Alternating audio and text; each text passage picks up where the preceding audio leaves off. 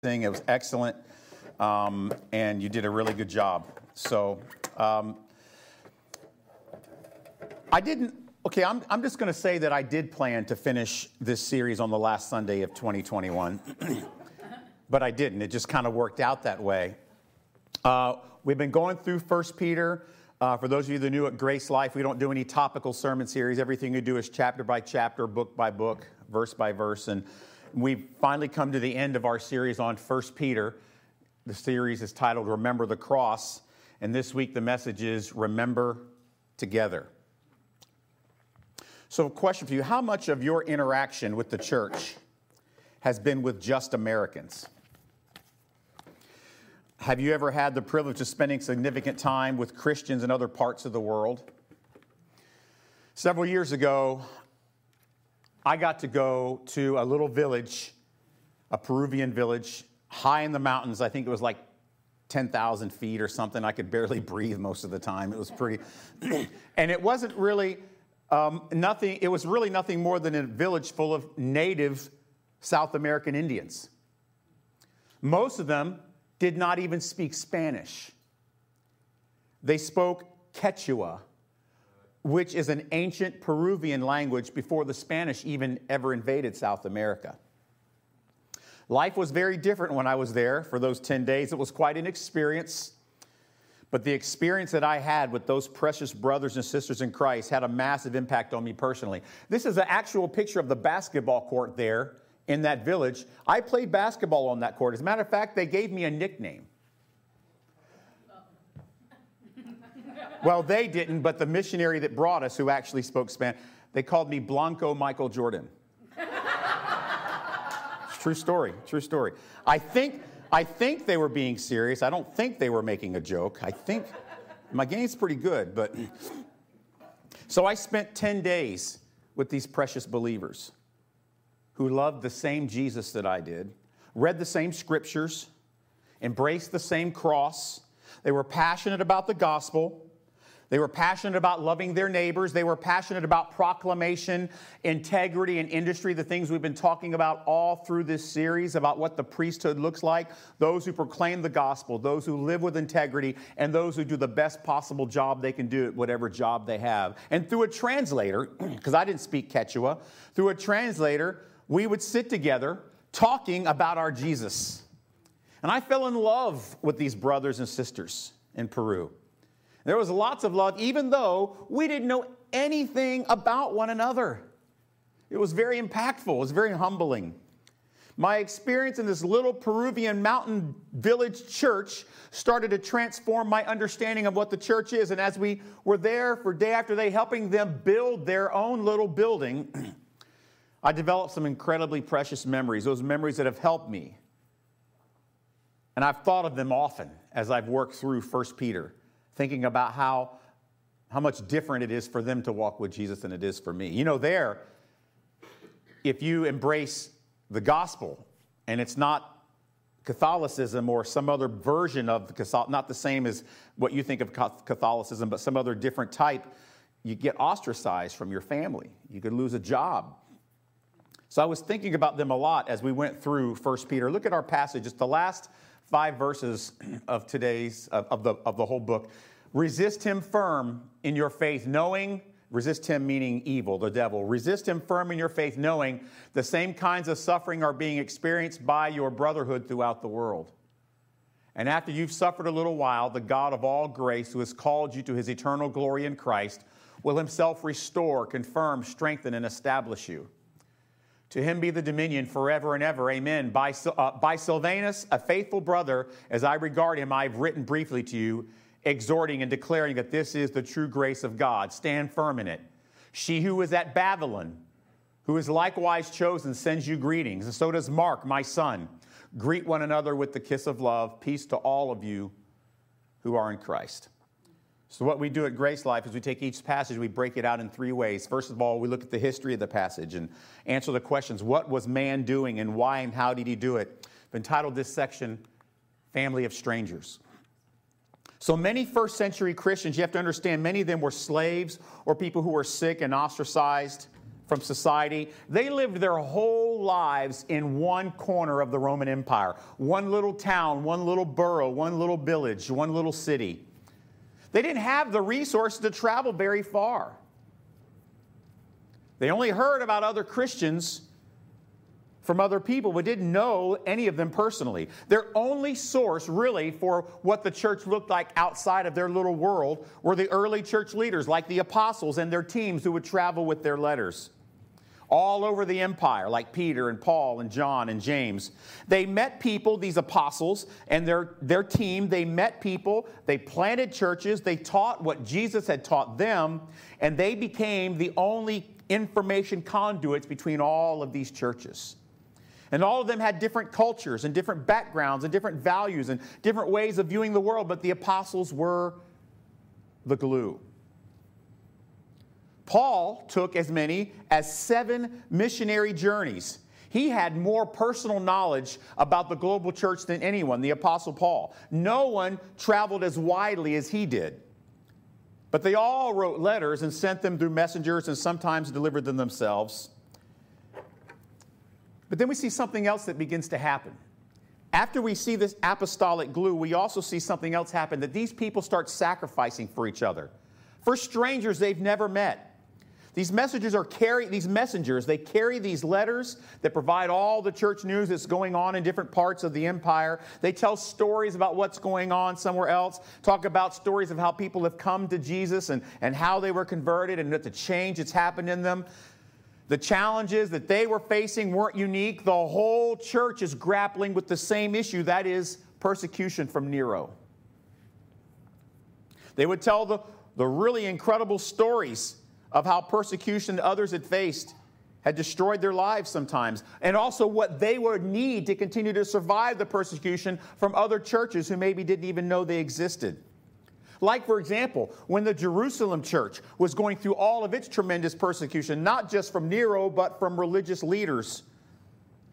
Paul raised money for them. Did you know that? He raised it from non Jewish churches in other parts of the empire, like the one Peter is writing to in our letter that we've been studying for the last 20 weeks. Matter of fact, here's what Paul says in Romans 15. He's writing to the church in Rome, which we'll talk about a little bit later. I'm going to Jerusalem bringing aid to the saints. For Macedonia and Achaia had been pleased to make some contribution for the poor among the saints at Jerusalem. What Paul is really saying is the saints, the church in Macedonia and Achaia, Achaia have given me money. You should probably give me some money too, so that I can take it to the poor people in Jerusalem, the, the brothers and sisters in Christ who are suffering and don't even have food. I mean, it's beautiful if you think about it, right? These are complete Gentile strangers giving money to an apostle for suffering Jewish believers they'd never met. They weren't giving it to other Gentile believers, they were giving it to Jewish believers. And it makes it even more fascinating if you remember early in the church history the conflict, which was Jews said, well, Gentiles can't become Christians, and if they do, they have to become Jews. And there was that whole conflict there. But all that is past now. And now they all love one another, even though they never met. They're sending each other help through the Apostle Paul and the other apostles. You know, this is miraculous.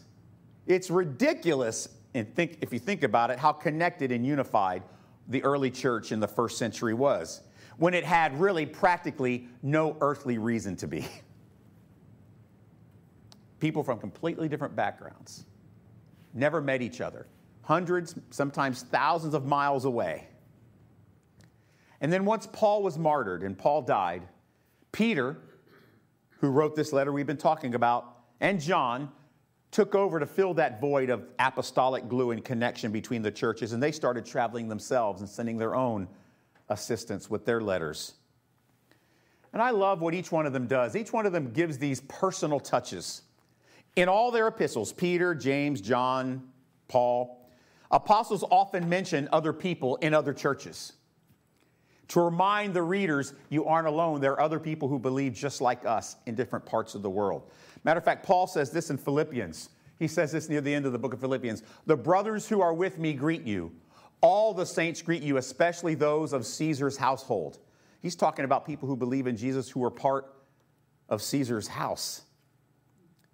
So these personal touches would include greetings in their letters from others who might have visited them in their areas at one time or another. But think about it these people haven't seen any pictures. All they have is what the apostles or the apostles' representatives have told them. There's no Facebook. There's no, like, you know, Church in Achaia Facebook page. All they know is what they've heard from the apostles. There's no magazines, there's no Christian TV channels, there's no air travel. It's all done by traveling witnesses who've said, I've been to this church, I've seen what they've gone through, I've seen what they've learned, I've seen what's happened when Jesus impacted their life. You can understand why these believers started to take great interest in this growing legend of what is going on in the rest of God's kingdom. They want to hear these stories about other believers. They want to know they're not alone. They want to know what other people have faced. How did they endure it? What did they do to fight this temptation? Or, or what did they do to fight this danger? What is God doing? We want to know what's going on. We want to know about new Christians. This is all very exciting stuff. And think about this this whole movement of apostles traveling, churches sending money to one another they'd never met. It's crazy, right? It's all based upon this firsthand account of the story of Jesus who died and was resurrected, something none of them actually witnessed, but the apostles did. Yet they have embraced the gospel. They've embraced those whom they've never met as part of a larger, bigger spiritual family. It is, humanly speaking, an inexplicable global unity among believers from all different cultures. It is, in fact, to this day, I don't know if you realize this or not, but even professors would tell you this it is a sociological miracle. They don't have the same communication standards that we do today. No printing press, even. Yet there's this massive global sociological unity. The second section we usually talk about is the spiritual section, which is more like theology. What about God and what did he do? Paul tells them he wants them to resist evil together. He starts off in this passage, he says, For a while. He says, For a while, you're going to suffer this persecution. And he closes out this beautiful letter, letter with one final encouragement stand firm, resist the enemy, resist the evil, and suffering for just a little while isn't about a time frame. It's not like you're going to suffer for a week, get over it. It's not what he's saying. It is actually a perspective, a comparison of our earthly suffering to eternity. That's why he reminds them of, their, of the eternal attributes of God. He says, You're going to suffer for a little while, but then at the right time, God will establish you affirm you, confirm you, and lift you up. And then he says, To him be dominion forever and ever. A beautiful reminder of God's sovereignty and his eternal authority, his timelessness. Just like he taught in the earlier chapters, for those of you that have been here for the whole series, you've heard it. You know, Paul taught this same concept too. Very famous verse in 2 Corinthians. For this light momentary affliction, it doesn't mean like it's just a day, it means it's just for this life. This light momentary affliction is preparing for us an eternal weight of glory beyond all comparison. See what he does there? A comparison of suffering on this earth with eternity. Peter is inspiring faithfulness through focus on the eternal. Universal qualities of what? This massive kingdom of heaven. If the church is going to stay faithful in the moment, they must learn to live with eternity in mind. Suffering is something they need to expect and anticipate. In fact, it would be silly to think you could live for Jesus without some sort of suffering, is what Peter is saying. They must see that there is a kingdom beyond their own corner of the world. They need to strive to live for that eternal world that is to come. Remember, that's how Peter actually began the whole letter. If you remember back to our very first message, he tells them they are a part of something greater, something bigger than themselves. One of the things he said was in 1 Peter chapter 2 verse 9, but you are a chosen race, a royal priesthood, a holy nation, a people for his own possession, that you may proclaim the excellencies of him who called you out of darkness into light. Remember that? Church, that's what Peter's been doing this whole time, giving them a greater theological, practical context to walk as followers of Jesus. And he says, You're not alone. Remember this verse in 1 Peter chapter 1, the very first verse.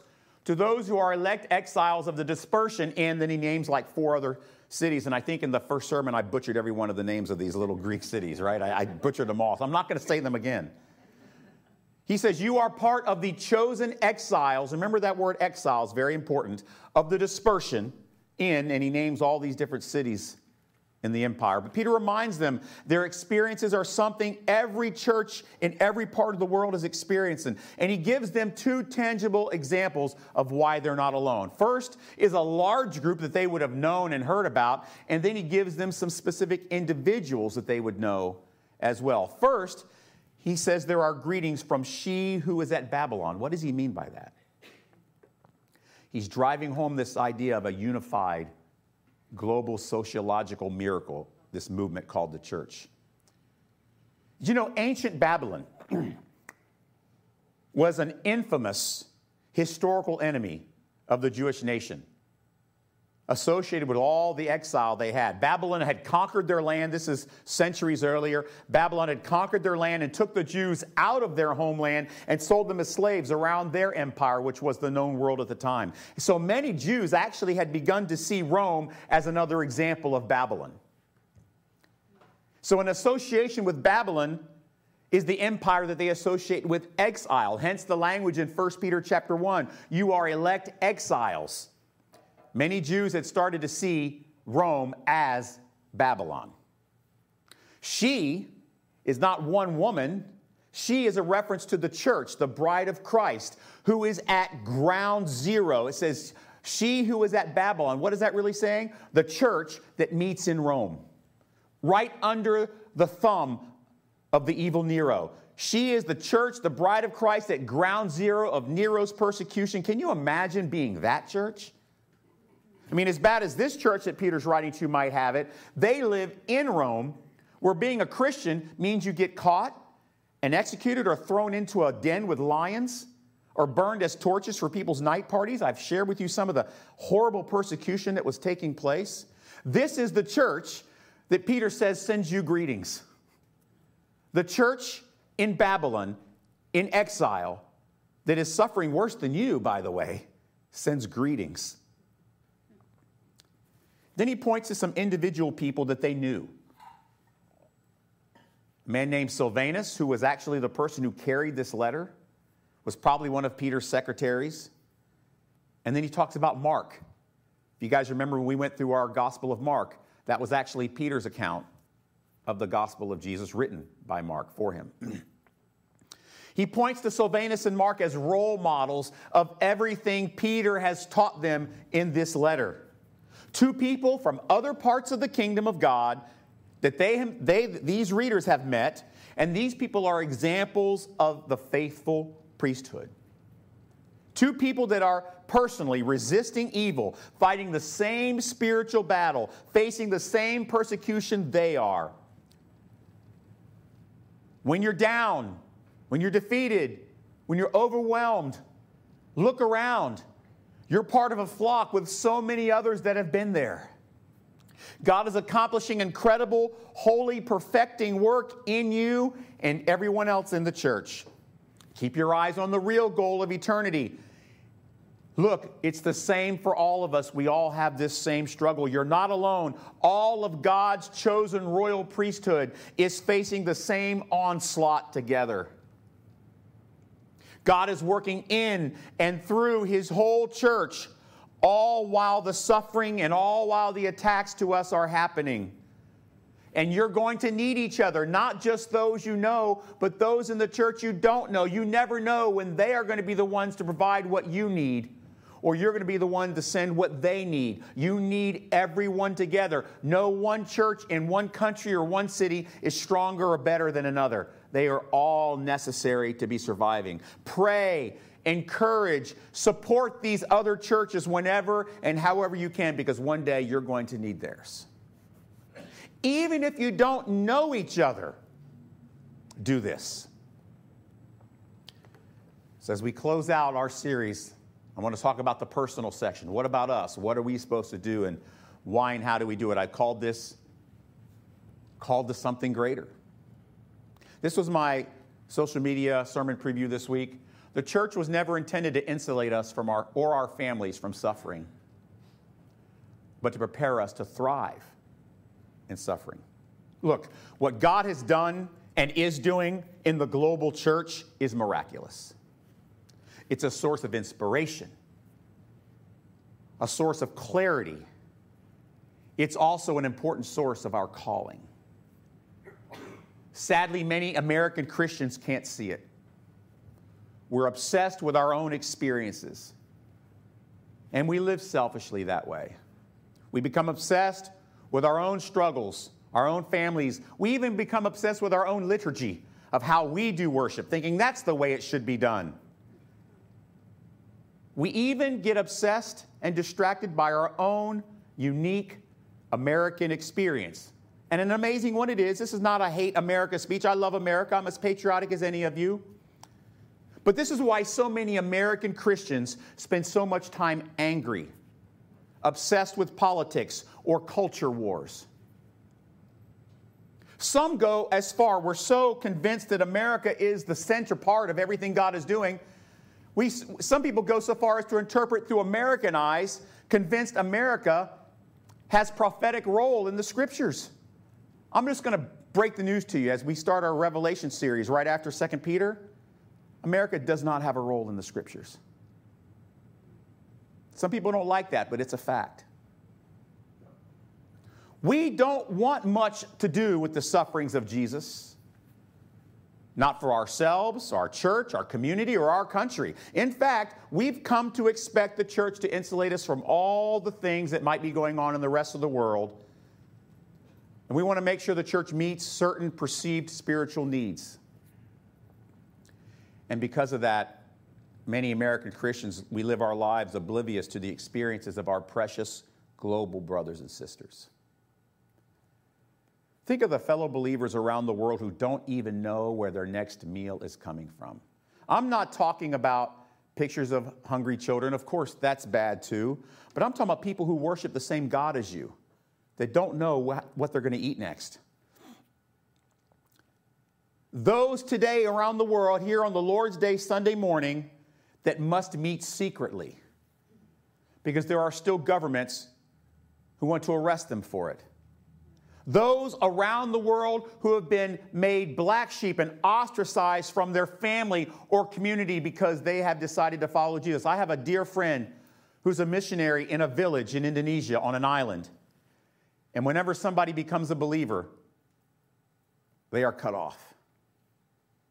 Look, don't feel bad. I know I said a lot of stuff, and wow, the American church is really bad. But in reality, the apostles did the exact same thing when they were walking with Jesus during that three years and he was teaching them. They also were obsessed with a patriotic worldview instead of a kingdom view. Do you remember? Remember how upset they got when Jesus started spending time and teaching and healing Gentiles outside of Israel? Remember that when he crossed the Sea of Galilee and he was preaching and teaching the Gentiles and they said, Jesus, what the heck are you doing? These aren't Jews. Get back to where we need to be to really build this movement we're talking about. Remember how upset they got? But here's a fact. I love this verse in Hebrews. Since we are surrounded by so many witnesses, let us lay aside every weight and sin which clings so closely, and run with endurance the race that is before us, looking to Jesus, the founder and perfecter of our faith, who for the joy that was set before him was inspired to endure the cross, despising the shame, and is seated at the right hand of God, right hand of the throne of God. But here's what happened to the apostles. After the cross, after the resurrection, they realized they had been called to something far greater than this patriotic Christianity. They'd been called to a global, royal priesthood. And we too are part of that something greater. This is what 1 Peter has been talking about. He's been trying to get our mind out of what we think we should be and have it be bigger and broader. What if we learned that there was something full of promise that we were supposed to live for, although it would require much more sacrifice than we are used to giving? What if we learned that walk with Jesus and his flock with the big picture in mind was the most important thing, how would that change things for us? What if we exchange, and, and listen, I want to make sure I clarify this. I, I'm proud to be an American, but what if some of our American patriotism was exchanged for kingdom of heaven patriotism? What if we began to understand we need believers in the rest of the world as much as they need us? I've heard it said many times well, America is the greatest sender of missionaries. Actually, that's not true anymore. It might have been at one time, but before that, they were sending missionaries here. What if we realized, if we understood eternity better, wouldn't it be more difficult for the enemy to draw us away from the flock? What if we realized we are just one small part of the kingdom of God? What if we began to live with kingdom priorities over personal or patriotic ones? What if we really started to understand the difference between what's best for our country and what's best for our Savior and our kingdom? How do we do that? What is the name of the series? It's Remember the Cross. Paul writes this in Romans 14 For if we live, we live to the Lord. And if we die, we die to the Lord. So then, whether we live or whether we die, we are the Lord's.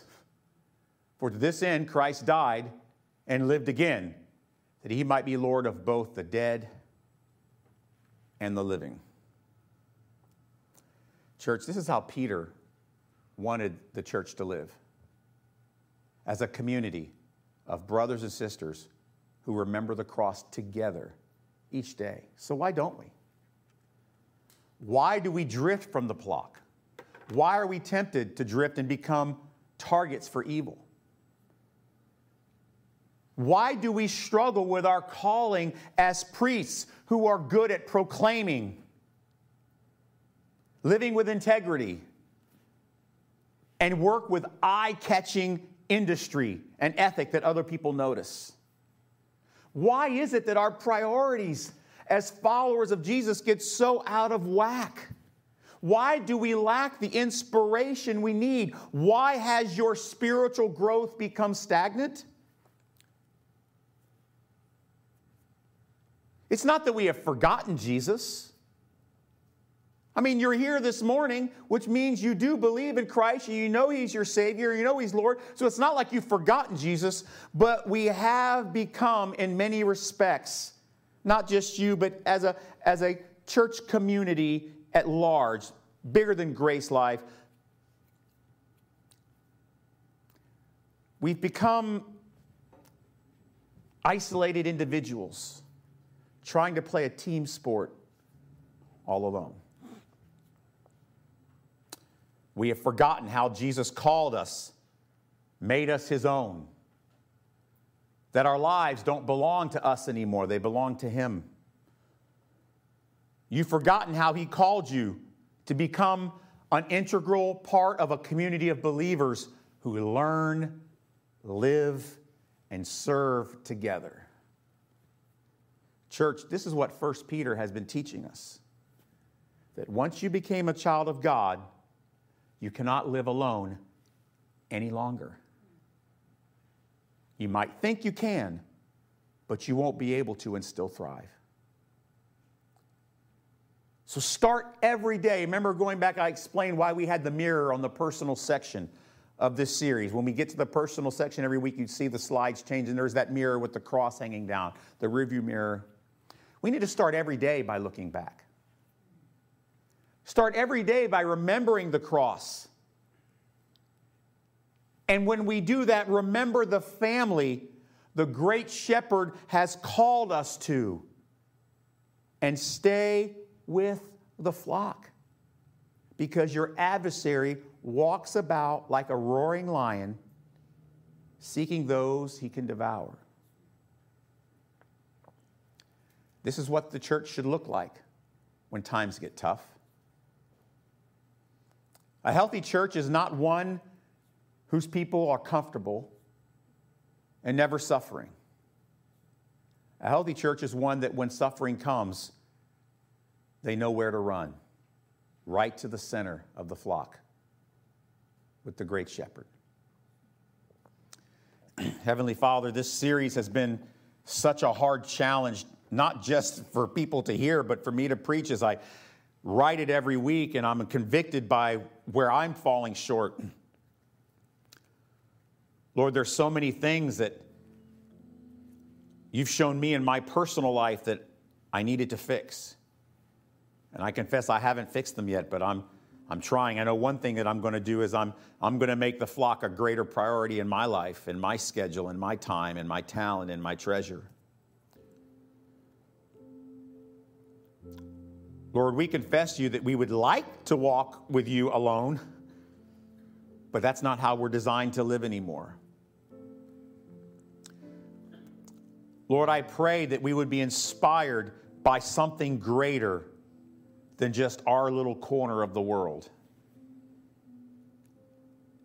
And just as this early first century church was miraculously unified and connected, even though they didn't know one another, they never saw anybody on YouTube or anything like that, they were all connected. Lord, help us to become more connected, not just locally, but begin to live as a church who understands that we are just one small part of something far greater than ourselves. And in that, Lord, we pray that you would inspire us to live sacrificially, protecting our unity together, so that we become priests who proclaim, live with integrity, and work with great ethic and industry. And it's then when we can begin to learn, whether it be through grace groups or here on Sunday morning or other groups that we get together with, or Grace Life Recovery or other things, that we would begin to learn what it means to live, learn, and serve together. We thank you for this beautiful letter. We thank you for the Apostle Peter and his ministry to us, even 2,000 years later. In Jesus' name, amen.